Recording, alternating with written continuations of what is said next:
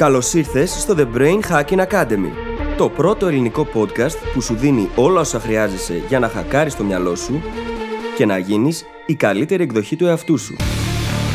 Μαζί σου, η Φίλης Γαβριλίδου και ο Δημήτρης Γιώκας.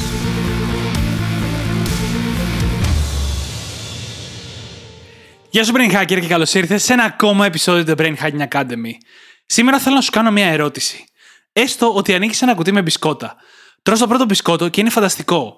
Ισχύει το ίδιο όταν τρως το τρίτο, το τέταρτο ή το πέμπτο μπισκότο; Προφανώς και όχι. Γιατί όσο συνεχίζεις να τρως μπισκότα, αυτό που συμβαίνει είναι ότι αρχίζεις και έχεις μειούμενα αποτελέσματα. Το οποίο, όπως σωστά μάντεψες, είναι και το θέμα μας για σήμερα. Σήμερα μιλάμε για το πώς όσο περισσότερο κάνουμε κάτι ή δίνουμε σε κάτι, παίρνουμε μειούμενα αποτελέσματα και αν το παρακάνουμε, μπορούμε να πάρουμε μέχρι και αρνητικά αποτελέσματα. Ένα κλασικό παράδειγμα είναι η δουλειά μας, στην οποία οι πρώτες ώρες μπορεί να είναι πάρα πολύ παραγωγικές, μέχρι να τελειώσει το 8ωρο η παραγωγικότητά μας έχει πέσει, και αν χρειαστεί να κάτσουμε να δουλέψουμε 10 και 12 ώρες, μπορεί μέχρι να αρχίσουν να δημιουργούνται και προβλήματα.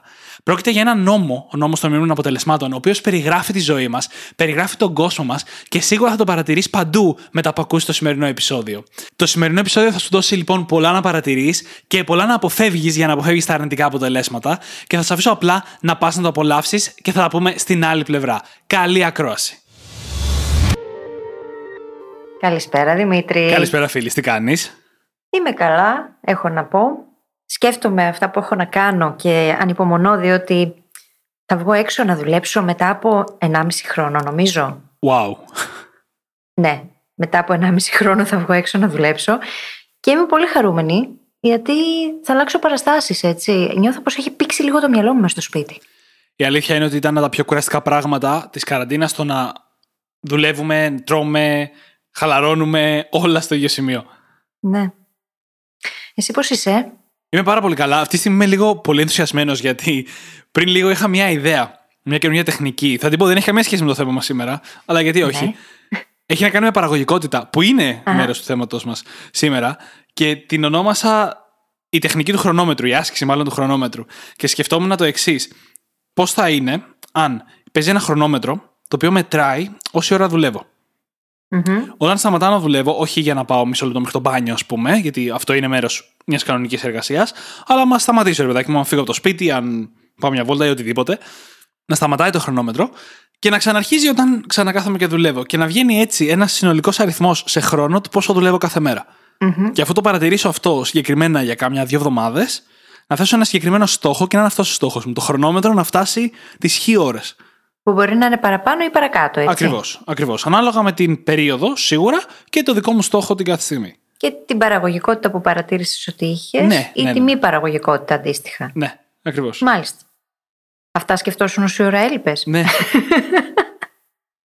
Ωραία. Μια χαρά. Εγώ τι έκανα όση ώρα έλειπες, τίποτα. Χρήσιμο όμως, Δημήτρη. Εντάξει, εμφανίζονται μερικές τέτοιες φλασιές ώρε-ώρε. Ναι, έρχονται, έρχονται τέτοιες φλασιές και συνδέεται και όλες με το ίδιο το επεισόδιο. Έχεις δίκιο, διότι χρειάζεται να ξέρουμε σε ποιον βαθμό έχουμε τα αποτελέσματα που θέλουμε πράγματι και από ποιο σημείο και έπειτα αρχίζουν αυτά και γίνονται μειούμενα αποτελέσματα. Και τα μειούμενα αποτελέσματα, ο νόμος των μειούμενων αποτελεσμάτων είναι το ένα από τα δύο μέρη αυτού του επεισοδίου. Το δεύτερο κομμάτι είναι τα αρνητικά αποτελέσματα. Και είναι σημαντικό διότι υπάρχει ένα σημείο καμπής στο οποίο πάβουμε να έχουμε τα ιδανικά αποτελέσματα που θα θέλαμε και αρχίζουμε και επιβαρύνουμε πρακτικά τον εαυτό μας. Και όλο αυτό που λες, το να ξέρεις πόσο χρόνο δούλεψες σε σχέση με τα αποτελέσματα έτσι ώστε να μπορείς να κρίνεις και να βάλεις έναν στόχο αντίστοιχα, είναι ακριβώς αυτό το πράγμα. Είναι η παρατήρηση του νόμου των μειούμενων αποτελεσμάτων στη ζωή. Ακριβώς. Και για να το κάνουμε λίγο πιο κατανοητό, κατευθείαν, θα πιάσουμε το παράδειγμα της δουλειάς. Και θα ξεκινήσω με το πιο βασικό. Δεν είναι όλη η δουλειά ίση. Γιατί το λες αυτό; Νομίζω ότι το ξέρουμε όλοι. Δεν είναι δυνατόν η δέκατη ώρα δουλειάς να δουλεύεις 10 ώρες συνεχόμενες πάνω σε κάτι, η δέκατη ώρα δουλειάς θα είναι το ίδιο αποδοτική με τη δεύτερη. Μμμ. Το ξέρουμε όλοι από εμπειρία ότι αυτό δεν ισχύει. Είτε είναι δουλειά, είτε διάβασμα, είτε οτιδήποτε. Και αυτό γιατί και η ποιότητα της δουλειάς διαφέρει, που είναι το ένα κομμάτι, αλλά και όσο περισσότερη δουλειά κάνουμε, παίρνουμε μειούμενα αποτελέσματα. Γιατί το πιο βασικό σκεφτείτε, κουραζόμαστε και ως αποτέλεσμα δεν μπορούμε να αποδώσουμε το ίδιο.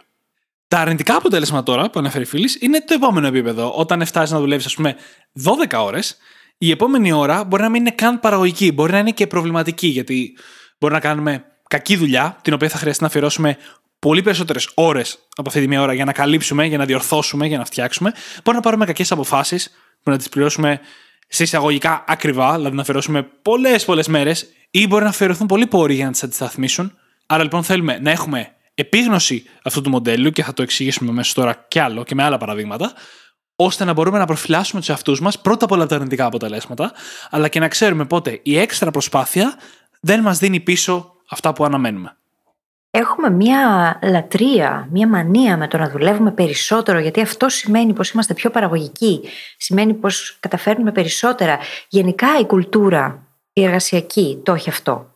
Έχουμε ένα φετίχ με την εργασιομανία, το οποίο όμως μπορεί να δημιουργεί πάρα πολλά προβλήματα, τόσο στην ε, καθημερινότητά μας εργασιακά, όσο και στα ίδια τα αποτελέσματα σε επίπεδο ατομικό, ομαδικό, συλλογικό και επίπεδο οργανισμού, επιχείρησης, έτσι.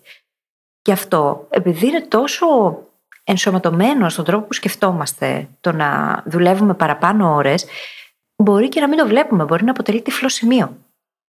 Και γι' αυτό το λόγο θέλουμε να το συζητήσουμε εδώ, σε αυτό το επεισόδιο, με παραδείγματα, ακριβώς διότι είναι κάτι που χρειάζεται να έχουμε επίγνωση ότι συμβαίνει για να μπορούμε να τα αλλάξουμε όταν δούμε ότι πραγματικά αρχίζουμε και έχουμε μειούμενα ή και αρνητικά ακόμα αποτελέσματα στη δουλειά μας, στη ζωή μας. Πρόκειται για ένα νοητικό μοντέλο που περιγράφει τον κόσμο μας. Ο νόμος των μειωμένων αποτελεσμάτων είναι εμφανής σχεδόν στα πάντα. Για να μην πω στα πάντα, και πριν πάμε σε παρακάτω παραδείγματα, θέλω να συνεχίσουμε να μιλάμε λίγο για τη δουλειά. Έτσι, επίτηδες, τα παραδείγματα που ανέφερα νωρίτερα ήταν η 10η ώρα και η 12η ώρα, γιατί είναι αυτός στο οποίο θα βρίσκαμε τη λιγότερη αντίσταση. Έτσι, το ακούτε και λέτε, ναι, ok, okay, εντάξει, δεν χρειάζεται να δουλεύω 10 ώρες ή 12 ώρες. 8 είναι αρκετές. Αλλά στην πραγματικότητα, ακόμα και στις 8 ώρες μέσα, η δουλειά δεν είναι μια γραμμική εξίσωση. Δεν είναι κάθε μία ώρα ίση απόδοση ή επίδοση. Θυμηθείτε καταρχάς το επεισόδιο και όλα όσα έχουμε πει για το deep work και την πραγματικά συγκεντρωμένη βαθιά δουλειά. Εκτός από το ότι είναι το καλύτερο είδος δουλειάς που μπορούμε να κάνουμε, έχουμε πει ότι δεν μπορούμε να κάνουμε deep work για παραπάνω από 3 με 4 ώρες την ημέρα και αυτό είναι για τους αρκετά προπονημένους σε αυτό το κομμάτι. Όσοι δεν έχουμε ξανακάνει ποτέ deep work, παραπάνω από 2 ώρες είναι σίγουρα μεγάλη προσδοκία. σω παράλογη προσδοκία. Άρα λοιπόν προφανώς κάτι άλλο πρέπει να γεμίσει αυτές τις 8 ώρες. Και οι μόνες δουλειές που έχουν όντως γραμμική εξίσωση είναι οι πιο βασικές και επαναλαμβανόμενες δουλειές. Α πούμε, data entry, εισαγωγή δεδομένων σε κάποιο αρχείο ή σε κάποιο σύστημα. Οι περισσότερες δουλειές, ειδικά στη σημερινή εποχή όμως, που είναι νοητικέ, είναι knowledge work, δουλειές γνώσης, έχουν αυτή τη συσχέτιση. Κάθε μία ώρα που δίνουμε έξτρα φέρνει μειούμενα αποτελέσματα. Και δυστυχώς ή ευτυχώς, τα περισσότερα είδη εργασίας στη σημερινή εποχή που αποφέρουν και χρήματα, έτσι, δεν παράγουν γραμμικά αποτελέσματα. Αντιθέτως, παράγουν από ένα σημείο και μετά μειούμενα αποτελέσματα. Αν η δουλειά μας περιλαμβάνει λοιπόν επίλυση προβλημάτων, δημιουργικότητα, λήψη αποφάσεων, οποιοδήποτε είδος νοητικής εργασίας, υπάρχει ένα όριο στο τι μπορούμε να καταφέρουμε μέσα σε μία μέρα. Και αυτό το όριο, όσο και αν μας λένε ότι χρειάζεται να κάνουμε hustle, hustle, hustle, δεν πρόκειται να αλλάξει. Διότι ο κοινός παρονομαστής είναι το ανθρώπινο μυαλό. Και το ανθρώπινο μυαλό από ένα σημείο και μετά κουράζεται. Χρειάζεται ξεκούραση, χρειάζεται diffuse. Και το diffuse mode είναι πάρα πολύ σημαντικό για να μπορέσουμε να παράγουμε την επόμενη μέρα περισσότερα. Στο παράδειγμα που ανέφερες νωρίτερα με τις ώρες, αν εγώ δουλέψω 12 ώρες σε μια μέρα, δεν είναι ότι έχω φέρει μειούμενα ή και αρνητικά αποτελέσματα στη δουλειά εκείνης της ημέρας, αλλά και στις επόμενες. Ναι. Διότι το μυαλό μου δεν θα Πολύ έχει περιθώριο να ξεκουραστεί αρκετά, έτσι ώστε την επόμενη μέρα να μπορέσω να κάνω το deep work, το οποίο θέλω. Το οποίο θα μου φέρει και τα καλύτερα δυνατά αποτελέσματα.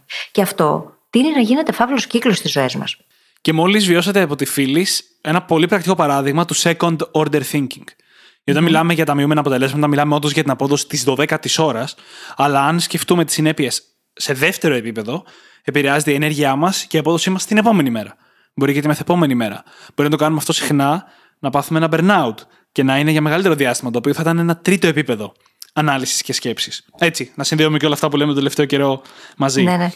Να πω τώρα κάτι εδώ. Κάτι που μας έχετε ρωτήσει πολλές φορές για το journal είναι γιατί έχουμε διαλέξει μια προσέγγιση η οποία έχει καθημερινή δουλειά. Και κάποιοι έχετε εκφράσει την επιθυμία να κάνετε όλη τη δουλειά μαζεμένη, αντί να τη πάτε σε μέρα-μέρα. Ακριβώς το θέμα που συζητάμε σήμερα είναι ο λόγος του γιατί το μέρα-μέρα δουλεύει τόσο καλά. Γιατί μας δίνει τη δυνατότητα να αφιερώσουμε κάποιο λίγο σχετικά χρόνο μέσα στη μέρα στον στόχο μας, ο οποίος όμως δεν θα υποφέρει ποτέ από μειούμενα αποτελέσματα. Θα έχει πάντα πάρα πολύ μεγάλη απόδοση ο χρόνος μας όταν είναι λίγος μέσα στη μέρα. Αν πούμε ότι αφιερώνουμε μια μισή ώρα τη μέρα στο στόχο μας και το κάνουμε και αυτό το πρωί, που και η ενέργειά μας είναι ψηλά, αυτή μια μισή ώρα θα έχει εκπληκτική απόδοση. Πολύ περισσότερο από ότι αν αφιερώνουμε τρεις ή τέσσερις ή οχτώ στον ίδιο στόχο. Αν λοιπόν έχουμε και άλλα πράγματα στη ζωή μας, αυτή η προσέγγιση θα είναι πάντα η καλύτερη σε απόδοση όσον αφορά χρόνο και αποτελέσματα. Και για όσους δεν ξέρετε γιατί πρέπει να μιλάμε, έχουμε δημιουργήσει ένα journal για να πετύχετε το νούμερο ένα στόχο σας σε 90 ημέρες. Έχουμε προσπαθήσει να κλωνοποιήσουμε τους εαυτούς μας, ώστε να μπορείτε να μας έχετε μαζί στη τσάντα σας ή πάνω στο γραφείο σας και μπορείτε να μάθετε περισσότερα και να το κάνετε δικό σας πηγαίνοντας στο brainhackingacademy.gr κάθετος journal. J-O-U-R-N-A-L. Και μια και το είπες αυτό, πώς πάει ο στόχος σου, Δημήτρη; Θα κάνω μια μικρή διακοπή και παρένθεση μέσα στο επεισόδιο για να σε ρωτήσω. Ο στόχος μου πάει πολύ καλά. Είχα διάφορες ατυχίες την τελευταία εβδομάδα που με βοήθησαν από το να είμαι τέλεια συνεπής όπως εγώ θα ήθελα, ειδικά στην αρχή. Αλλά παρόλα αυτά προχωρά μια χαρά. Όπως πάντα, αν χαθεί μια μέρα, απλά μαθαίνουμε από αυτό και πάμε παρακάτω. Και είμαι στο σωστό δρόμο για να έχει ολοκληρωθεί ο στόχος μου σε 90 ημέρες. Τέλεια. Χαίρομαι πάρα πολύ και ανυπομονώ να θέσω και εγώ τον δικό μου. Τον έχω αφήσει λίγο πίσω, αλλά έχω τους λόγους μου. Ε, και εγώ έχω τους λόγους μου, το ξεκίνησα τώρα, εσύ μετά που ξεκουραστείς. Δεν χρειάζεται ναι, να κουραζόμαστε και οι δύο, full. και επίσης για το δικό μου στόχο, παιδιά, θα μάθετε κιόλας, γιατί έχει να κάνει με εσάς, τι είναι αυτό σε τρεις μήνες και κάτι. Ναι, ακριβώς. Και πάμε παρακάτω. Είπαμε λοιπόν, πρόκειται για ένα φαύλο κύκλο. Και αυτό θέλαμε όσο καλύτερα μπορούμε να αποφύγουμε και με το ίδιο το journal. Περισσότερη ώρα εργασίας σημαίνει περισσότερη πίεση. Και αυτό σημαίνει περισσότερο ελληπέση και κακό έργο. Όλο αυτό έπειτα μπορεί να οδηγεί σε περισσότερες κακές αποφάσεις. Περισσότερη δουλειά, περισσότερα αρνητικά αποτελέσματα, περισσότερη δουλειά και τελικά ένας μεγάλος φαύλος κύκλος από τον οποίο για να ξεφύγουμε χρειάζεται να κάνουμε ένα βήμα πίσω, να έχουμε επίγνωση της κατάστασης, όλο αυτό που λέγαμε νωρίτερα με την επίγνωση, για να μπορέσουμε να αποφασίσουμε τελικά ποια από τα πράγματα με τα οποία ασχολούμαστε είναι πράγματι προτεραιότητες και αξίζει να εστιάσουμε. Διότι δεν μπορούμε να τα κάνουμε όλα. Ένα παράδειγμα θα ήταν επίσης εκείνο της εγγραφή. Το να γράφω περισσότερη ώρα δεν σημαίνει αυτόματο ότι θα γράφω και καλύτερα άρθρα, επειδή απλά θα έχω περισσότερο υλικό στα χέρια μου. Συνήθως ισχύει ακριβώς το αντίθετο. Αν γράφω περισσότερο από τρεις ώρες την ημέρα, αυτό αρχίζει και δημιουργεί πολύ κακό περιεχόμενο. Πράγμα το οποίο οδηγεί σε περισσότερη δουλειά από μεριάς μου, γιατί χρειάζεται να κάνω περισσότερες διορθώσεις, ενδεχομένως να σβήσω πολύ περισσότερο υλικό, να πρέπει να το ξαναγράψω από την αρχή. Και όλα αυτά τελικά στερούν από κάτι άλλο στη ζωή μου. Στερούν από πράγματα με τα οποία θα μπορούσα να έχω ασχοληθεί σε εκείνη την ώρα και έχουν πολύ μεγάλο κόστος ευκαιρίας. Ακριβώς και αυτό που λες αυτή τη στιγμή, θα το πω με μία πρόταση, ότι η παραγωγικότητά μας έχει περισσότερο να κάνει με το τι δεν κάνουμε παρά με το τι κάνουμε.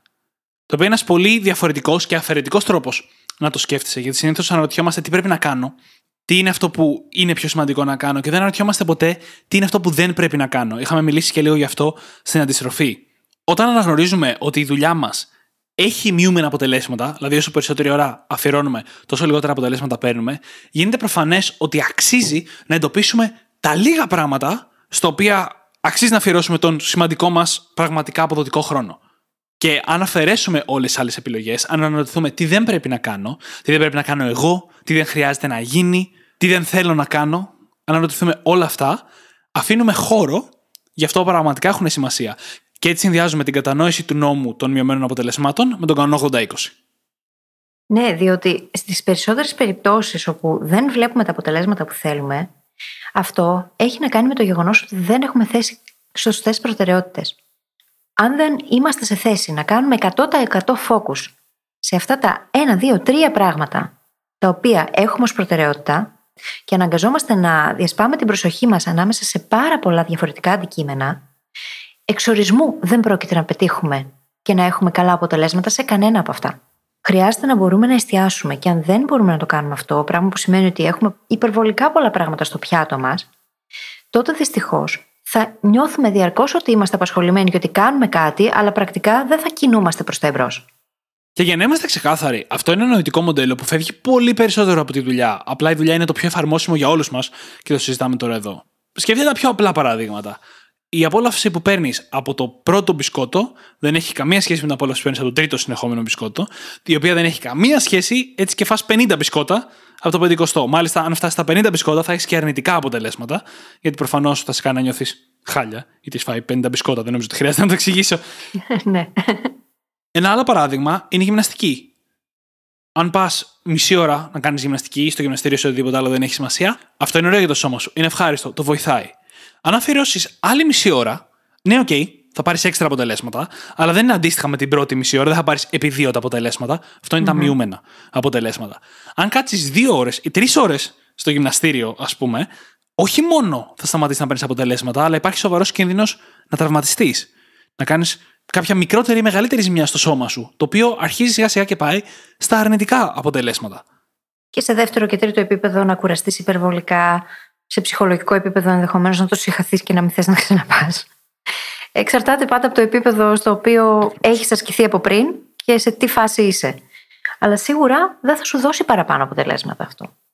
Είναι ψευδέστηση το ότι όσο περισσότερα κάνω, τόσο περισσότερα αποτελέσματα θα δω. Σε σχέση με το fitness, ειδικά, το ξέρουμε όλοι. Πολλοί από εμάς μπορεί να το έχουμε βιώσει κιόλας. Ναι, ναι, σίγουρα. Καταρχάς, αυτό που είπες πάλι με το μακροπρόθεσμο, το δεύτερο επίπεδο σκέψης, τις περιόδους που αφιερώνω λιγότερη ώρα στη γυμναστική ανά ημέρα, είναι και οι περιόδου στις οποίες έχω διατηρήσει τη γυμναστική μου για περισσότερο καιρό. Γι' αυτόν ακριβώς το λόγο. Γιατί αποφεύγεις αυτή την κούραση, αυτό το κάποιο burnout όταν το παρακάνεις. Το ίδιο ισχύει και για τον εγκέφαλό μας. Δεν είναι ακριβώς ότι θα τραυματίσουμε τον εγκέφαλό μας, αλλά οτιδήποτε κάνουμε με τον εγκέφαλο όσο περισσότερη ώρα, αρχίζει και έχει αρνητικά αποτελέσματα. Και κάτι που βρίσκω πάρα πολύ ενδιαφέρον στο σημερινό νοητικό μοντέλο είναι ότι το θεωρώ ένα επιχείρημα υπέρ του generalism. Όταν περισσότερος χρόνος ή περισσότερη ενέργεια στο ίδιο πράγμα έχει μειούμενα αποτελέσματα, τότε αυτό είναι ένας πολύ καλός λόγος να αφιερώσουμε χρόνο σε άλλα πράγματα, τα οποία δεν είναι ακόμα στο επίπεδο των μειούμενων αποτελεσμάτων. Κάνοντας το αυτό, αλλάζοντας θέματα μέσα στην ημέρα, αλλάζοντας δραστηριότητες από μια τελείως νοητική σε μια πιο μηχανική, ας πούμε, ένα μουσικό όργανο, σε κάποια τελείως σωματική, όπως άσκηση, κάνοντας ένα τέτοιο κύκλο μέσα στη μέρα μας, δίνουμε τη δυνατότητα στον εαυτό μας να μάθει πολύ περισσότερα αντικείμενα, να κατανοήσει πολύ περισσότερα νοητικά μοντέλα και να ξεκλειδώσουμε έτσι όλα τα πλεονεκτήματα του generalism που έχουμε πει και στο αντίστοιχο επεισόδιο. Η μόνη περίπτωση που αυτό δεν είναι καλή ιδέα είναι αν θέλουμε να φτάσουμε στην κορυφή του κόσμου σε κάτι. Και όλο το ταξίδι του να φτάσει στην κορυφή του κόσμου σε μια απλοποίηση είναι να συνεχίσεις μέσα από τα μειωμένα αποτελέσματα γιατί σε νοιάζει απλά να φτάσεις στην κορυφή, και δύο, να ελαχιστοποιήσεις τα αρνητικά αποτελέσματα με τη βοήθεια προπονητών, γνώσεων, επιστήμης κτλ. για να μπορέσεις να συνεχίσεις να προπονείσαι και να εξασκείσαι χωρίς να έχεις πρόβλημα. Αυτό είναι όλο το παιχνίδι, σε μια απλοποίηση πάντα. Και εκεί ακόμα δεν είναι ότι θα εξασκήσεις συνέχεια κάθε μέρα, κάθε μήνα πάνω στο ίδιο ακριβώς πράγμα. Και εκεί ακόμα διαφοροποιούνται τα σημεία στα οποία αφιερώνεις το χρόνο και την ενέργειά σου. Έτσι. Δεν είναι ότι θα προσπαθεί ο Τσιτσιπάς να κάνει ένα πράγμα επί ένα μήνα συνεχόμενα εξάσκηση. Προφανώς εναλλάσσονται τα πράγματα πάνω στα οποία εξασκούμαστε. Ακόμα και εκεί λοιπόν, δεν είναι ότι θα πάμε και θα εστιάσουμε σε ένα πράγμα μόνο. Ακριβώς. Οπότε αξίζει πάντα να έχουμε στο νου μας το να εντοπίζουμε από ποιο σημείο και πέρα βλέπουμε ότι η διαδικασία που έχουμε επιλέξει αρχίζει να έχει μειούμενα αποτελέσματα. Ποιο σημείο της διαδικασίας θα μπορούσε ενδεχομένως να αλλάξει τα δεδομένα. Πού χρειάζεται να κάνουμε πίσω. Και ένα άλλο κομμάτι είναι το πού μπορούμε να εστιάσουμε έτσι ώστε να είναι συνολικά όλα τα αποτελέσματα καλύτερα μετά από αυτό. Για παράδειγμα, αν είμαι blogger, βγάζει νόημα το να ασχοληθώ πολύ με το branding μου το ίδιο. Διότι καλύτερο branding σημαίνει περισσότερος κόσμος, περισσότερη απήχηση και πρακτικά αυτό έχει δημιουργήσει πολύ καλύτερα αποτελέσματα για την ίδια δουλειά. Τα άρθρα μου δηλαδή τα ίδια έχουν απήχηση σε πολύ περισσότερο κόσμο λόγω του καλύτερου branding. Οπότε, από ποιο σημείο και πέρα βλέπουμε ότι η διαδικασία που έχουμε επιλέξει αρχίζει να έχει μειούμενα αποτελέσματα ώστε να μπορούμε να κάνουμε scale back και πώς μπορούμε να βελτιώσουμε την ίδια τη διαδικασία ώστε να έχουμε καλύτερα αποτελέσματα. Με το ίδιο input, με την ίδια δουλειά. Και μιας και μιλάς για σημεία, πάμε αυτό το νοητικό μοντέλο ένα επίπεδο παραπέρα. Να δούμε λίγο δύο κρυφά κομμάτια του, τα οποία όμως είναι, θεωρώ, πάρα πολύ σημαντικά. Φανταστείτε ένα πολύ απλό διάγραμμα, θα το περιγράψω όσο πιο απλά γίνεται. Στην αρχή, όσο περισσότερο δίνουμε χρόνο, χρήματα, ενέργεια, οτιδήποτε, τόσο παίρνουμε. Α πούμε γραμμικά, δηλαδή δίνουμε ένα, παίρνουμε ένα, δίνουμε δύο, παίρνουμε δύο. Μετά από ένα σημείο αρχίζουν να μειώνουν αποτελέσματα. Εμείς δίνουμε άλλο ένα, αλλά παίρνουμε άλλο μισό. Δεν παίρνουμε άλλο ένα ολόκληρο. Θα δώσω και πιο πρακτικό παράδειγμα μόλις το τελειώσω το διάγραμμα. Αυτό συνεχίζεται μέχρι το σημείο που φτάνουμε στα αρνητικά αποτελέσματα σιγά σιγά αυτό είναι το δεύτερο σημείο. Και από εδώ και πέρα, αν εγώ δώσω άλλο ένα, όχι μόνο δεν θα πάρω συν, αλλά θα χάσω κιόλας. Άρα έχουμε λοιπόν ένα κομμάτι στο οποίο παίρνουμε ένα προς ένα, ας πούμε. Ένα κομμάτι στο οποίο δίνουμε ένα, αλλά παίρνουμε λιγότερο από ένα. Και ένα κομμάτι στο οποίο δίνουμε και χάνουμε. Εκεί δεν θέλουμε να φτάσουμε ποτέ. Τώρα, σε αυτό το διάγραμμα υπάρχουν δύο σημεία. Το ένα είναι από την αρχή προ τα μειούμενα αποτελέσματα. Αυτό σημαίνει είναι η μέγιστη απόδοση. Εκεί δίνουμε 8 και παίρνουμε 8. Από εδώ και πέρα, όσο παραπάνω δώσουμε, δεν θα παίρνουμε ένα προς ένα. Είναι το καλύτερο σημείο απόδοσης και επένδυσης. Αυτό είναι το σημείο στο οποίο θέλουμε να βρισκόμαστε αν έχουμε, ας πούμε, περιορισμένο χρόνο. Για παράδειγμα, αν έχουμε ένα side hustle και θέλουμε να το χτίζουμε παράλληλα με τη δουλειά μας και όλες τι υπόλοιπες υποχρεώσεις μας, θέλουμε να βρισκόμαστε σε αυτό το σημείο. Στο οποίο δίνουμε τόσο ώστε να έχουμε την υψηλότερη δυνατή απόδοση. Υπάρχει όμως και ένα δεύτερο σημείο, που είναι ανάμεσα στα μειούμενα αποτελέσματα και στα αρνητικά αποτελέσματα. Εκείνο το σημείο είναι το σημείο στο οποίο παίρνουμε τα μέγιστα δυνατά αποτελέσματα ανεξαρτήτως σκόπου. Και πάμε να δούμε τώρα ένα παράδειγμα που το συζητάγαμε νωρίτερα με τη φίλη. Έστω έχουμε ένα χωράφι, ένα στρέμα για παράδειγμα, και θέλουμε να βάλουμε μέσα ελιές. Καταρχάς δεν έχω καθόλου ιδέα από πόσε ελιές χωράνε σε ένα στρέμα, οπότε συγχωρέστε με αν τα νούμερα είναι τελείως εκτός. Έστω ότι δεν έχουμε πάρα πολύ χρόνο να ασχοληθούμε. Ή δεν είναι το πιο σημαντικό πράγμα για εμάς. Και το σημείο το πρώτο της μέγιστης απόδοσης είναι 30 ελιές μέσα στο ένα στρέμα. Αυτό σημαίνει ότι οι ελιές μεταξύ τους δεν παίρνουν πόρους μία από την άλλη, δεν παίρνουν θερετικά στοιχεία από το έδαφος ή νερό η μία από την άλλη. Μεγαλώνουν και 30 υπέροχα μέσα σε ένα στρέμα. Και από εμάς αυτό απαιτεί την ελάχιστη δυνατή δουλειά για να έχουμε τη μέγιστη απόδοση. Μαζεύουμε 30 ελιές. Αυτό είναι το πρώτο σημείο. Έστω τώρα ότι δεν έχουμε κάτι άλλο και θέλουμε να ζήσουμε από αυτό το χωράφι. Άρα θέλουμε να βγάλουμε τα μέγιστα δυνατά χρήματα από αυτό το ένα στρέμα. Α πούμε ότι χωράει άλλες 30 ελιές πριν αρχίσει να μας δίνει αρνητικά αποτελέσματα. Τις βάζουμε αυτές τις ελιές γιατί εμείς θέλουμε να φτάσουμε στο σημείο μέγιστης απόδοσης. Έχουμε 60 ελιές λοιπόν τώρα. Δεν βγάζουμε όμως τις διπλάσιες ελιές, δεν βγάζουμε τα διπλάσια χρήματα, βγάζουμε ας πούμε μια μισή φορά τα χρήματα. Αυτό το κάναμε γιατί έχουμε ανάγκη περισσότερο το αποτέλεσμα από τη σχέση απόδοση-επένδυση. Αυτά τα δύο σημεία λοιπόν πάντα θέλουμε να τα σκεφτόμαστε για να τα έχουμε υπόψη μας για να διαλέγουμε σε ποιο σημείο θέλουμε να βρισκόμαστε. Και βγάλαμε λιγότερα διότι το ίδιο το χώμα, το ίδιο το νερό, τα θρεπτικά συστατικά του ίδιου του χώματος δεν μας δίνουν τη δυνατότητα να έχουμε τις διπλάσιες. Προφανώς. Οπότε πρακτικά λαμβάνουμε υπόψη και όλες τις άλλες παραμέτρους, υπολογίζοντας τα μέγιστα αποτελέσματα που μπορούμε να πάρουμε. Και από ένα σημείο και μετά, αν αρχίσουμε και βάζουμε επιπλέον δέντρα, πιθανότητα να αρχίσουμε να έχουμε και αρνητικά αποτελέσματα, να έχουμε λιγότερη απόδοση σε σχέση με το τι θα μπορούσαμε να είχαμε. Και φεύγοντας λίγο από τις ελιές, για να μην γίνει πολύ μπερδευτικό, το σημαντικό είναι να ξέρουμε ότι υπάρχουν πάντα αυτά τα δύο σημεία σε όλα τα πράγματα. Και μπορεί να μην μπορούμε να ορίσουμε ακριβώς το πόσες ελιές αποτελούν αυτό το σημείο, να μπορούμε να πούμε ότι είναι στο 60. Αλλά μπορούμε να αναγνωρίσουμε, παρατηρώντας τι συμβαίνει, ότι κάπου ανάμεσα στις 55 με 65 ελιές, πάντα σαν παράδειγμα τις χρησιμοποιώ, αρχίζει και ευθύνη, αρχίζουμε και γυρνάμε σε αρνητικά αποτελέσματα. Αυτό το σημείο υπάρχει πάντα. Είναι στο χέρι μας να το εντοπίσουμε και να κινηθούμε γύρω από αυτό για να παίρνουμε τα μέγιστα αποτελέσματα. Και ένα ακόμα σημείο το οποίο είναι πολύ σημαντικό και αναφέρθηκε και λίγο νωρίτερα στο παράδειγμα που έδωσα, είναι το εκάστοτε σημείο μόχλευσης, το leverage point. Είναι ένα σημείο που, αν βελτιωθεί, θα βελτιωθούν και όλα τα υπόλοιπα και θα γίνουν πιο αποτελεσματικά. Νωρίτερα το παράδειγμα ήταν το branding σε σχέση με το blogging. Αυτό όμως μπορεί να αφορά και σε άλλα πράγματα. Μπορεί, για παράδειγμα, ένα σημείο το οποίο εμένα θα με κάνει πολύ πιο παραγωγική είναι να κοιμάμαι μισή ώρα παραπάνω την ημέρα. Αν δεν συμπληρώνω τους κύκλους που χρειάζομαι. Μπορεί να μην έχει σχέση αυτό με τη δουλειά μου, αλλά αν το δοκιμάσω, να δω ότι η παραγωγικότητά μου εκτοξεύεται. Στις ίδιες ώρες μπορώ να παράγω πολύ καλύτερο και πολύ ποιοτικότερο αποτέλεσμα. Αντίστοιχα, αξίζει να βρούμε αυτά τα σημεία μόχλευσης στην ίδια τη δουλειά, στο ίδιο το έργο, για να μπορέσουμε να δούμε τα καλύτερα δυνατά αποτελέσματα. Και φυσικά να ανεβάσουμε και το σημείο από το οποίο αρχίζουμε να έχουμε μειούμενα αποτελέσματα και μετά. Και αυτά σημεία μόχλευσης και μπορούν να απομακρύνουν τα μειούμενα αποτελέσματα, να τα πάνε πιο μακριά, αλλά και να κερδίσουμε πολύ περισσότερο. Δηλαδή και μειούμενα να είναι τα αποτελέσματα, να είναι και πάλι καλύτερη η απόδοση. Και αυτά σημεία μόχλευσης δεν είναι μόνο κάτι που κάνουμε εμείς πολλές φορές. Είναι και διαδικασίες ή βελτιώσεις που μπορούμε να κάνουμε στον τρόπο που δουλεύουμε εμείς ή δουλεύουν γύρω μας ή που και άλλοι να βοηθήσουν τον τρόπο που δουλεύουμε εμείς. Ένα απλό παράδειγμα είναι ότι κάποτε οι λογιστές κάνανε όλες τις λογιστικές εγγραφές με το χέρι. Και μετά βγήκε το Excel ή κάποιος πρόγονος του Excel τέλος πάντων και άλλαξε τη δουλειά τους για πάντα. Σε αποδοτικότητα και αποτελεσματικότητα. Ξαφνικά, όχι μόνο η δουλειά ήταν πολύ πιο γρήγορη, γιατί οι πράξεις μπορούσαν να αλλάξουν μέσα στο αρχείο, αλλά και τα μέγιστα αποτελέσματα, το ταβάνι ανέβηκε, γιατί μπορούσαμε ξαφνικά να κάνουμε πολύ πιο περίπλοκα πράγματα. Θέλουμε λοιπόν στην καθημερινότητά μας και στη ζωή μας να εντοπίσουμε αυτά τα σημεία μόχλευση και να δουλεύουμε πάνω σε αυτά. Και μάλιστα διαφέρουν λίγο από τα σημεία που θα προκύπτουν από μια απλή ανάλυση 80-20. Γιατί μια ανάλυση 80-20 θα επικεντρωνόταν κυρίως στο τι πρέπει να κάνω για να φτάσω εκεί που θέλω, πιο αποδοτικά, το 20% που θα μου δώσει το 80% των αποτελεσμάτων. Ενώ όταν σκεφτόμαστε για σημεία μόχλευση, σκεφτόμαστε για πράξεις, ιδέες, καινοτομίες, σκέψεις, οτιδήποτε, που θα κάνουν τη δουλειά μας πιο αποδοτική. Σε οτιδήποτε και αν δουλεύουμε. Και αξίζει να έχουμε στο νου μας να αναζητούμε αυτά τα σημεία μόχλευσης. Πολλές φορές μπορεί να μην είναι τα εμφανή.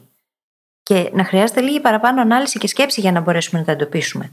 Εάν, για παράδειγμα, μια εργασία μου παίρνει εμένα πάρα πολλές ώρες μέσα στην εβδομάδα και δεν μου αρέσει και ιδιαίτερα, και η λύση που μπορώ να βρω είναι το να την κάνω outsource σε κάποιον ο οποίος ασχολείται με αυτό ειδικά, οπότε μπορεί να το κάνει και καλύτερα από μένα και να μου γλιτώσει αυτό το χρόνο και αυτό το χρόνο εγώ να τον αφιερώσω σε κάτι άλλο, τότε και αυτό είναι σημείο μόχλευσης. Το να ξέρω ποια πράγματα μπορώ να κάνω outsource και έτσι να απελευθερώσω χρόνο που θα κάνει τον δικό μου χρόνο πολύ πιο πολύτιμο και αποτελεσματικό. Ξέρεις τι άλλο είναι εκπληκτικό σημείο μόχλευσης και είναι διαθέσιμο σε όλους μας; Τι; Η εκπαίδευση. Η στοχευμένη εκπαίδευση, αν κάνουμε μια δουλειά ή η δουλειά μας απαιτεί κάποιες γνώσεις που δεν έχουμε και πάμε και τις αποκτήσουμε, ή εντοπίσουμε εμείς κάτι που θα μπορούσε να βοηθήσει τη δουλειά μας, το στόχο μας και πάμε και το μάθουμε, αυτό θα εκτοξεύσει την απόδοσή μας στη συνέχεια. Η εκπαίδευση λοιπόν είναι το πιο εύκολο και το πιο προσβάσιμο προσιτό σημείο μόχλευσης για όλους μας. Και εννοείται, να το πούμε και αυτό, ότι υπάρχουν και σημεία, θα τα πω, αντιμόχλευσης. Που πετυχαίνουν το αντίθετο αποτέλεσμα. Υπάρχουν πράγματα που μπορούμε να κάνουμε και διαδικασίες μπορεί να ισχύουν που κάνουν τη δουλειά μας λιγότερο αποτελεσματική, όχι περισσότερο.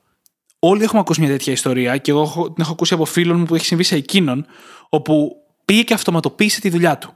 Έκανε μια δουλειά σε μια μεγάλη εταιρεία και κατάφερε και την αυτοματοποίησε πλήρως. Γίνοντα σχεδόν όλοι με το πάτημα ενός κουμπιού. Και όταν πήγε και το παρουσίασε αυτό στο αφεντικό του, του είπε: Ξέχνα το, θα το κάνεις με το χέρι. Wow. Ναι, ας μην το συζητήσουμε αυτό το wow, γιατί πραγματικά με φρικάρει και μόνο που το συζητάω.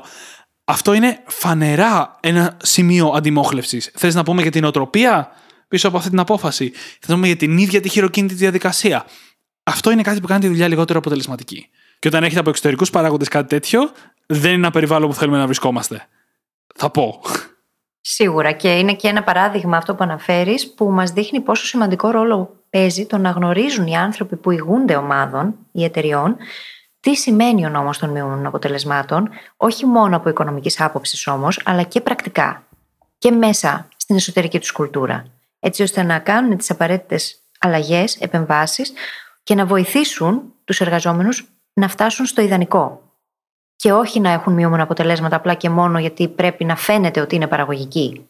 Πράγμα το οποίο ισχύει για πάρα πολλές εταιρείες, έτσι. Είναι το πρόβλημα των μεγάλων οργανισμών.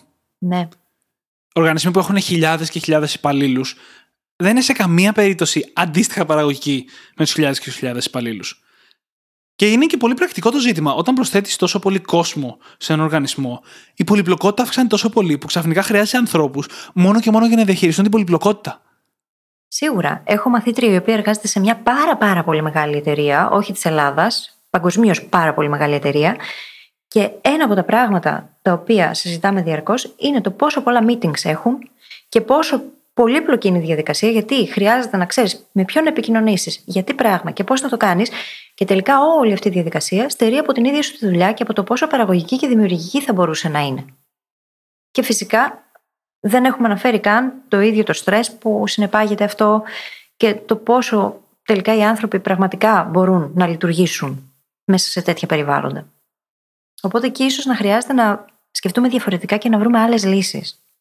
Και είναι πάρα πολύ ενδιαφέρον το πώς αυτό το μοντέλο εφαρμόζεται και σε άλλα πόσα πράγματα που δεν τα έχουμε πει. Για παράδειγμα, στην κοινωνική μας ζωή. Δεν είναι τόσο περισσότερους κοντινούς ανθρώπους προσθέτουμε στη ζωή μας, θα παίρνουμε περισσότερη απόλαυση. Μετά από ένα σημείο, απλά δεν κερδίζουμε κάτι ιδιαίτερο. Και μετά από ένα άλλο σημείο, αρχίζουμε και έχουμε προβλήματα, γιατί έχουμε τόσους πολλούς ανθρώπους να περάσουμε χρόνο μαζί τους που αγνοούμε ή μάλλον αμελούμε κάποιους άλλους. Αναγκαστικά. Αναγκαστικά. Και αρχίζει αυτό και έχει μειωμένα αποτελέσματα. Ένα άλλο παράδειγμα είναι η σχέση χρημάτων και ευτυχίας. Και γίνει μια πάρα πολύ μεγάλη έρευνα, η οποία έχει δείξει ότι όταν ένα σπίτι, μια οικογένεια, όλη η οικογένεια έτσι, φτάνει το εισόδημα των 75.000 δολαρίων το χρόνο, η σχέση ευτυχίας και χρημάτων πέφτει πάρα πάρα πολύ. Δηλαδή, μέχρι εκείνο το σημείο αυξάνεται όντως η ευτυχία με τα χρήματα, αλλά μετά από αυτό το σημείο αυξάνεται ελάχιστα. Και μετά από ένα άλλο σημείο, το οποίο δεν το θυμάμαι, ας πούμε 100.000, σταματά τελείω η συσχέτιση δεν αυξάνεται άλλο η ευτυχία με τα χρήματα. Και αυτό είναι ένα επιχείρημα και για το κατά πόσο τα χρήματα φέρουν ευτυχία και για το κατά πόσο δεν φέρουν. Και μάλιστα πολύ σοβαρό επιχείρημα, έτσι. Γιατί πολλές φορές νομίζουμε, πριν φτάσουμε σε τέτοια επίπεδα, ή τέλος πάντων στο σημείο που αντιστοιχεί στα ελληνικά ή ευρωπαϊκά δεδομένα, μέχρι να φτάσουμε εκεί δεν έχουμε ιδέα πώς θα είναι και μετά από αυτό δεν ξέρουμε τι θα μας φέρει την ευτυχία. Αν δεν έχεις βιώσει κάτι, φαντάζεσαι ότι απλά θα σου φέρνει όλο και περισσότερη ευτυχία. η αύξηση του εισοδήματος. Και γι' αυτό το λόγο υπάρχουν άνθρωποι που έχουν κατακτήσει τα πάντα και παρόλα αυτά παραμένουν δυστυχισμένοι. Βλέπε stars του Hollywood ή πολύ επιτυχημένους επιχειρηματίες ή δεν ξέρω και εγώ τι άλλο. Και κάτι ακόμα το οποίο συνδέεται με τα ίδια τα μειούμενα αποτελέσματα έχει να κάνει και με τους στόχους μας. Συμβαίνει το να έχουμε μειούμενα αποτελέσματα με το να μην βάζουμε γενικότερα προτεραιότητες και να εστιάζουμε σε πολλά πράγματα ταυτόχρονα. Πέρα από το ίδιο το κομμάτι της εργασίας μας ή της ζωής μας, της φυσικής μας κατάστασης, μπορεί να μπούμε σε μια διαδικασία μειούμενων αποτελεσμάτων επειδή απλά δεν βάζουμε προτεραιότητες και έχουμε πολλούς διαφορετικούς στόχους, πάνω από τρεις δηλαδή, ανά περίοδο. Και προσπαθούμε να τα ισορροπήσουμε όλα. Όπως είπαμε όμως και νωρίτερα, όταν δεν μπορείς να εστιάσεις 100% στα πράγματα με τα οποία ασχολείσαι, εξορισμού είναι καταδικασμένα για αποτυχία όλα. Δεν βγάζει νόημα λοιπόν να προσπαθούμε να πετύχουμε 10 στόχους παράλληλα, να προσπαθώ και να δουλέψει το blog μου και να τα πάω καλά στη δουλειά και να χτίσω το σώμα που θέλω μέσα από τη διατροφή και την άσκηση και να τα πηγαίνω καλά με τον σύντροφό μου και να έχω τους φίλους μου. Δεν γίνονται όλα ταυτόχρονα. Χρειάζεται να αποφασίσουμε ποια από αυτά τα πράγματα είναι προτεραιότητα έτσι ώστε να μπορέσουμε να μοιράσουμε την ενέργειά μας σε αυτά και να κάνουμε και focus 100% όταν ασχολούμαστε μαζί τους. Πώς θα γίνει αυτό αν δεν απλοποιήσουμε τα πράγματα και αν προσπαθούμε να χωρέσουμε 15 καρπούζια κάτω από την ίδια μας χάλη; Ρωτάω εγώ τώρα. Είναι και αυτό ακριβώς ένα μειωμένο αποτέλεσμα. Έχουμε πόρους συγκεκριμένους, χρόνο, ενέργεια, χρήματα. Έχουμε προτεραιότητες συγκεκριμένες και είναι στο χέρι μας να φροντίσουμε η αποτελεσματικότητά μας και η αποδοτικότητά μας να είναι στα επίπεδα που εμείς θέλουμε. Αν θέλουμε να τα κυνηγήσουμε όλα μαζί, δεν είναι απαραίτητα κακό. Κακό θα γίνει όταν φτάσουμε στα αρνητικά αποτελέσματα. Αλλά οφείλουμε να γνωρίζουμε ότι για να τα κάνουμε όλα, όλα θα ψηλοϋποφέρουν. Mm-hmm. Δεν γίνεται αλλιώς. Και γι' αυτό βοηθάει πάρα πολύ να έχουμε στο νου μας τα σημεία μόχλευσης, έτσι ώστε να μπορέσουμε να κάνουμε τη διαδικασία σε κάθε ένα από αυτά πιο αποτελεσματική και φυσικά να έχουμε σαν προτεραιότητα το να μπορούμε να εστιάσουμε. Αν για παράδειγμα, σημεία μόχλευσης, πας στο αφεντικό σου και του πεις ότι αυτοματοποίησα τη δουλειά μου να την κάνω με ένα κουμπί, τυχαία παράδειγμα, παιδιά. Και σου πει όχι, εσύ μετά μπορείς να κάθεσαι, να πατάς το κουμπί, ο άλλος να μην το ξέρει καθόλου και να χρησιμοποιείς τον έξτρα χρόνο για να κάνεις άλλα πράγματα για σένα. Κακή φάση, παιδιά, να χρειάζεται να το κάνεις αυτό. Πολύ κακή φάση. Και αυτός ο εργοδότης που δεν αξιοποιεί αυτό το genius που βρήκε τον τρόπο να το αυτοματοποιήσει. Και ξέρεις, με όλη την αγάπη στο φίλο μου, δεν ήταν καν genius. Ήταν πράγμα μια σοβαρή τεχνική υλοποίηση. Δεν ήταν τίποτα το εξωφρενικό. Δηλαδή, τίποτα που δεν μπορούσαν να είχαν κάνει και πριν ή να παράγουν. Να πεις ότι δεν θέλανε να το συν... Δεν ξέρω, δεν ξέρω, δεν μπορώ να φανταστώ. Μου φαίνεται πάρα πολύ άσχημο το να βρίσκεις τρόπους να βελτιστοποιήσεις το πώς δουλεύει κάτι και να σου ρίχνουν άκυρο. Δηλαδή, για κάθε τι που κάνουμε εμείς στο Brain Hacking Academy, αν μπορούμε να βρούμε κάτι που θα απλοποιήσει τις διαδικασίες, έτσι ώστε να κάνουμε τα πράγματα καλύτερα με λιγότερο κόπο, εννοείται πως είναι ένα χέλγια η απάντηση και δεν χρειάζεται καν να το διαπραγματευτούμε. Δεν μπορώ να φανταστώ πώ οι άνθρωποι μπορεί να θέλουν να παραμένουν λιγότερο παραγωγικοί και αποτελεσματικοί. Και ποια μπορεί να είναι τα κίνητρα πίσω από αυτό. Αχ, άστο. Α μην το πάμε προς τα εκεί. Πονεμένη ιστορία. Νομίζω ότι πολλοί brain hackers αυτή τη στιγμή κουνάνε το κεφάλι. Τι να κάνουμε, ρε παιδιά; Παιδιά, να ξέρετε, σας καταλαβαίνω. Σας καταλαβαίνουμε και σίγουρα μπορούμε να κάνουμε ο καθένας ό,τι καλύτερο μπορεί και η καθεμία ό,τι καλύτερο μπορεί για να βελτιωθούν τα πράγματα, ακόμα και αν πέφτουμε σε αντίσταση. Μιας και μιλάμε για brain hackers που κουνάνε το κεφάλι, να πω επίσης για τη δικιά σας εμπειρία, είτε από το δικό σας προϊστάμενο, είτε αν είστε εσείς προϊστάμενοι, ότι και το management έχει μειωμένα αποτελέσματα. Mm-hmm. Γιατί το να καθοδηγήσεις και να προσφέρεις κάποια γνώση, πληροφορία, καθοδήγηση σαν manager είναι χρήσιμο, αλλά μετά από ένα σημείο αρχίζει και έχει μειούμενα αποτελέσματα και μετά από ένα σημείο γίνεται micromanagement και έχει αρνητικά αποτελέσματα. Ακριβώς.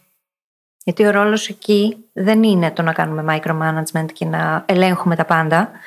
Ο ρόλος είναι του leader.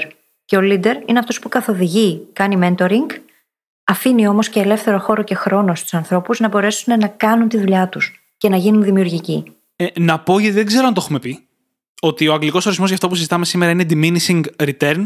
Mm-hmm. Το νοητικό μοντέλο λέγεται όντως the law of diminishing returns, ο νόμος των μειωμένων αποτελεσμάτων. Τα αρνητικά αποτελέσματα είναι negative returns. Το λέω για να μπορείτε να γκουγκλάρετε. Και νομίζω ότι με όλα αυτά μπορούμε να κλείσουμε σιγά σιγά το επεισόδιο. Τι λες Δημήτρη; Πριν κλείσουμε, θέλω να καλύψω δύο γρήγορα κομμάτια. Ένα, ένα πολύ μη προφανές, αλλά σημαντικό κομμάτι του νοητικού μοντέλου που λέμε σήμερα είναι ότι ισχύει και στα συναισθήματα. Η χαρά είναι πάρα πολύ καλή. Μετά από ένα σημείο, η έξτρα χαρά έχει μειούμενα αποτελέσματα. Η υπερβολική χαρά μπορεί να δημιουργήσει προβλήματα. Το ίδιο εννοείται και με τα δυσάρεστα συναισθήματα. Όλα τα δυσάρεστα συναισθήματα, αυτό είναι πιο εύκολο να το καταλάβουμε. Στην αρχή είναι χρήσιμα, μας λένε πράγματα, δεν είναι προβληματικά. Μετά από ένα σημείο αυτό φθήνει και μετά από ένα σημείο γίνονται πρόβλημα. Α πούμε, ο θυμός. Λίγος θυμός μπορεί να μας βοηθήσει να θέσουμε κάποια όρια. Παραπάνω θυμός δεν μας κερδίζει κάτι παραπάνω. Παραπάνω θυμός δημιουργεί προβλήματα. Οπότε και τα συναισθήματα είναι ένα ακόμα παράδειγμα στο οποίο ισχύει αυτό. Γενικά ο νόμος αυτός περιγράφει τη ζωή μας. Και όπως είπαμε, το συζητάμε σήμερα πάνω απ' όλα για την επίγνωση. Για να ξέρουμε να έχουμε το νου μας πώς θέλουμε να αφιερώσουμε το χρόνο μας ή άλλους πόρους στα μειούμενα αποτελέσματα και για να αποφύγουμε τα αρνητικά αποτελέσματα. Και το δεύτερο που θέλω να πω, το οποίο το άφησα πίτι για το τέλος, γιατί ήταν το δικό μου nerdy. Ήταν, μου άρεσε πάρα πολύ το παράδειγμα που σκεφτήκαμε γύρω από το θέμα, που είναι οι άνθρωποι σε ένα κλαμπ. Άλλο ένα σημείο στο οποίο ισχύουν τα μειούμενα αποτελέσματα και θα το χρησιμοποιήσω τσακμπάμ για να θυμίσω και τα δύο σημεία που είπαμε νωρίτερα είναι πολύ σημαντικά. Για παράδειγμα, με τις ελιές μπορεί και να ήταν εμπερδευτικό. Ότι όταν πας σε ένα κλαμπ, αν είναι άδειο, δεν είναι ευχάριστο. Και όσο προστίθεται mm-hmm. κόσμος, είναι καλύτερα, είναι πιο ωραία η εμπειρία σου. Μετά από ένα σημείο, δεν σε νοιάζει αν έρθουν και άλλα άτομα. Είναι ήδη αρκετά ευχάριστη ατμόσφαιρα, άνετη αλλά γεμάτη για να περάσεις καλά. Οπότε και να έρθουν άλλα 10 άτομα δεν κερδίζεις κάτι. Ή κερδίζεις ελάχιστα, μειούμενα αποτελέσματα. Μετά από ένα σημείο, το να προσπαθούν και άλλα άτομα είναι πρόβλημα. Γιατί ξαφνικά γινόμαστε όλε σαρδέλες μέσα στο κλαμπ. Εκτός COVID, παιδιά. Αυτά τα δύο σημεία είναι αυτά που θέλουμε να έχουμε πάντα στο μυαλό μας. Το σημείο στο οποίο το να έρθουν και άλλοι αρχίζει και δεν έχει ιδιαίτερη σημασία και το σημείο στο οποίο το να έρθουν και άλλοι δημιουργεί πρόβλημα. Αυτά είναι τα δύο σημεία που περιγράφαμε νωρίτερα. Και αυτό είναι ένα πάρα πολύ ωραίο παράδειγμα βγαλμένο από τη ζωή και εύχομαι να μην το ζούμε αυτό το διάστημα τουλάχιστον που χρειάζεται να μείνουμε ασφαλείς. Και με αυτό ήρθε η ώρα να κλείσουμε το επεισόδιο. Ήρθε η ώρα. Όντως, θα βρείτε όπως πάντα τη σημειώσει του επεισοδίου μας στο site μας, στο brainhackingacademy.gr, όπου μπορείτε να βρείτε και το journal μας, είτε απευθείας στο κατάστημά μας, είτε πηγαίνοντας στο brainhackingacademy.gr κάθετος journal. J-O-U-R-N-A-L και ανυπομονούμε να σου στείλουμε το δικό σου journal και να πετύχεις με τη βοήθειά του το νούμερο ένα στόχο στους 90 ημέρες. Και φυσικά θα σας ζητήσουμε να κάνετε subscribe στο Spotify ή σε όποια άλλη εφαρμογή μας έχετε βρει και μας ακούτε, να μας γράψετε ένα φανταστικό πεντάστερο review, γιατί έτσι βοηθάτε τους brain hackers να γίνουν περισσότεροι και μας κάνετε πάρα πολύ χαρούμενους. Και μια πράξη αγάπης. Αρπάξτε τα κινητά των φίλων σας και δείξτε τους πώς μπορούν να γίνουν και εκείνοι brain hackers. Σας ευχαριστούμε πάρα πολύ που ήσασταν μαζί μας και σήμερα και σας ευχόμαστε καλή συνέχεια. Καλή συνέχεια.